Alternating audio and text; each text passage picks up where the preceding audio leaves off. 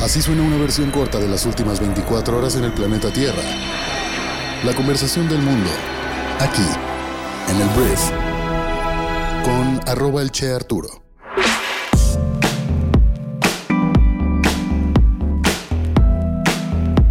Muy buenos días, bienvenidas, bienvenidos a esto que es el Brief para este lunes 3 de julio.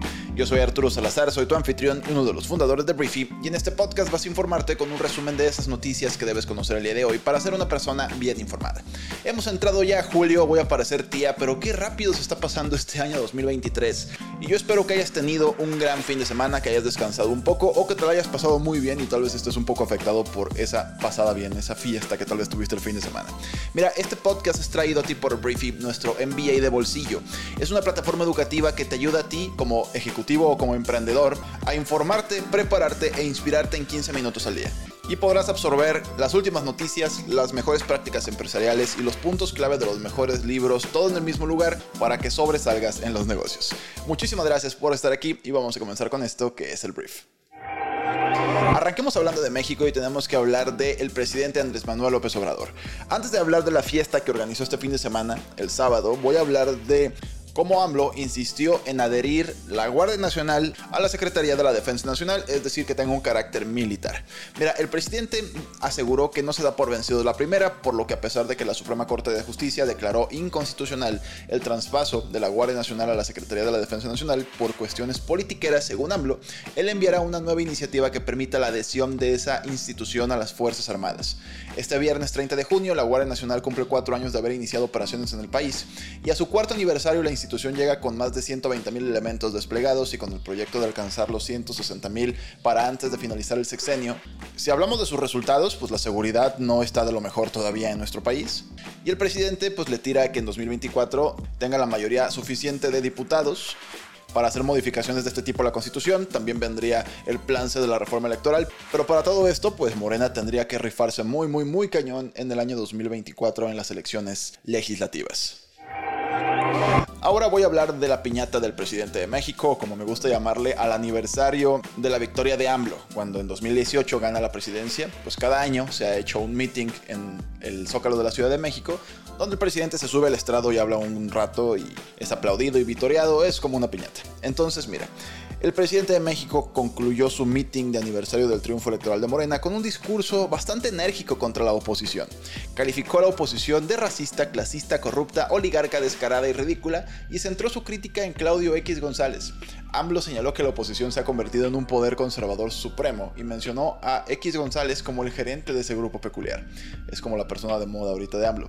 Además afirmó que los traficantes de influencia, políticos corruptos y figuras del antiguo régimen respaldan a González, mientras que los encargados de los partidos políticos, abogados del Poder Judicial, intelectuales acomodaticios, esto es nuevo, y periodistas alquilados le obedecen.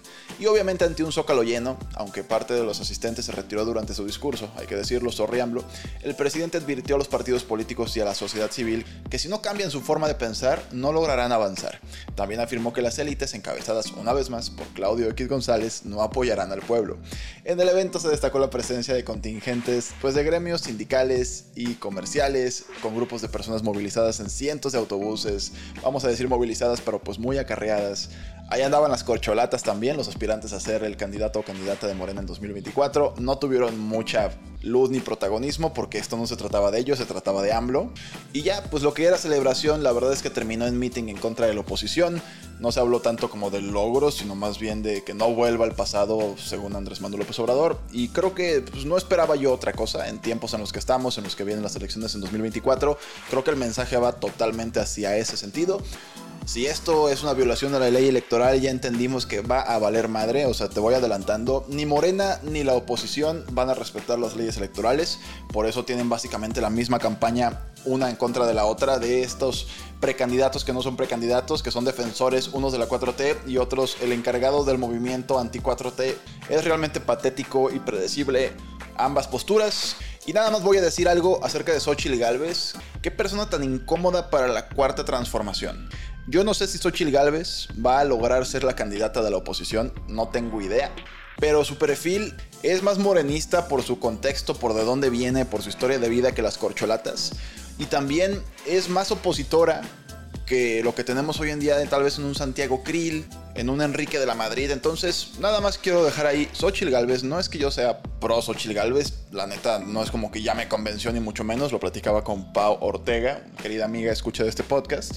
Pero al ser una especie de quimera que está ahí en medio y que te habla al chile, que te mienta la madre si no le caes bien y todo, vamos a ver cómo se posiciona. Es interesante. Yo creo que voy a dedicar más acerca de Xochitl más adelante cuando veamos un poquito más fuerte su posición dentro de la oposición.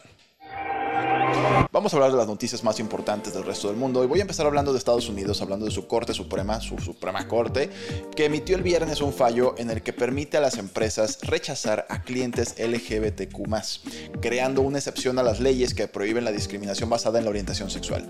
En una decisión controvertida de 6 a 3, una votación, la mayoría conservadora de la Corte respaldó a Lori Smith, una diseñadora web de Colorado, que se opone al matrimonio entre personas del mismo sexo.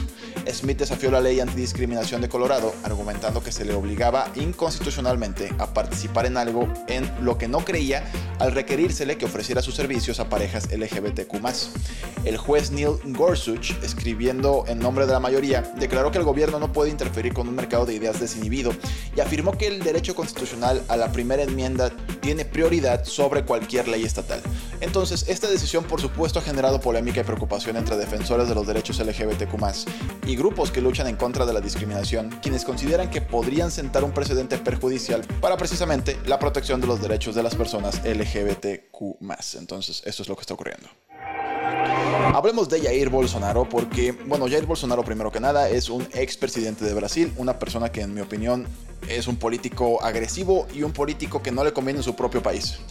El Tribunal Supremo de Brasil le prohibió el viernes al expresidente postularse para cargos públicos durante los próximos ocho años. Bolsonaro será elegible para postularse nuevamente a la presidencia en 2030 cuando tenga 75 años. El tribunal declaró que Bolsonaro había abusado de sus poderes y lanzado mentiras inmorales y espantosas durante las elecciones presidenciales del año pasado, que perdió ante el actual presidente Luis Ignacio Lula da Silva, y Bolsonaro difundió afirmaciones infundadas de fraude electoral y manipulación electoral después de su derrota, que culminó con el asalto de edificios gubernamentales en la capital de Brasil por parte de sus partidarios, en una imagen la neta muy similar al ataque del 6 de enero del año 2021 en contra del Capitolio de Estados Unidos. Por eso, pues Jair Bolsonaro inhabilitado en Brasil hasta el año 2030, que pues igual ya ni le va a interesar. El señor es multimillonario, igual ya se retira. Vamos a hablar de otro presidente que ha estado muy, muy cargado de publicidad, que es Zelensky. Volodymyr Zelensky, presidente de Ucrania, que dijo este sábado que al menos 21.000 soldados del grupo Wagner han muerto en Ucrania.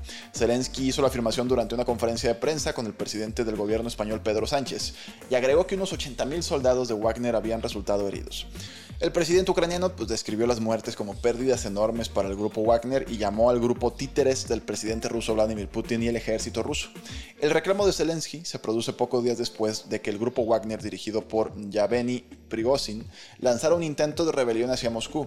Y este levantamiento, como tal vez ya lo sabes, fracasó después de las negociaciones bielorrusas, pero dejó dudas persistentes sobre el control del poder por parte de Putin. Hablemos de Twitter porque la caída monumental de la plataforma continúa. Elon Musk anunció que debido a los problemas más recientes en su red social, los usuarios ahora tendrán un límite para ver publicaciones al día.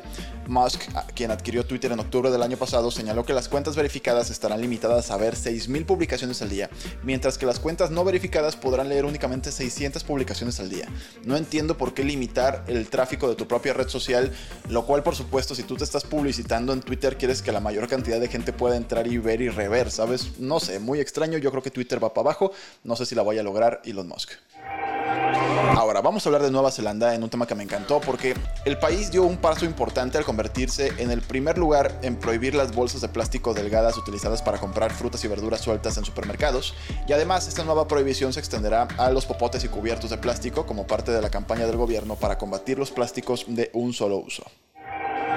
El siguiente tema, vamos a hablar de Indiana Jones and the Dial of Destiny, que tuvo una modesta apertura en las salas de cines de 24 millones de dólares en su día de estreno y está programado para tener una taquilla de fin de semana de 3 días con una apertura de alrededor de los 60 millones. Esto la coloca en el extremo más bajo de las proyecciones de la mayoría de los analistas, aunque todavía es lo suficientemente probable como para que la película ocupe el primer lugar en la taquilla de este fin de semana, que todavía no tengo los datos, pero pues si te gusta Indiana Jones seguramente ya viste la última pues la última aparición de Harrison Ford con este personaje. Hablemos de Fórmula 1 porque el señor Max Verstappen gana el Gran Premio de Austria.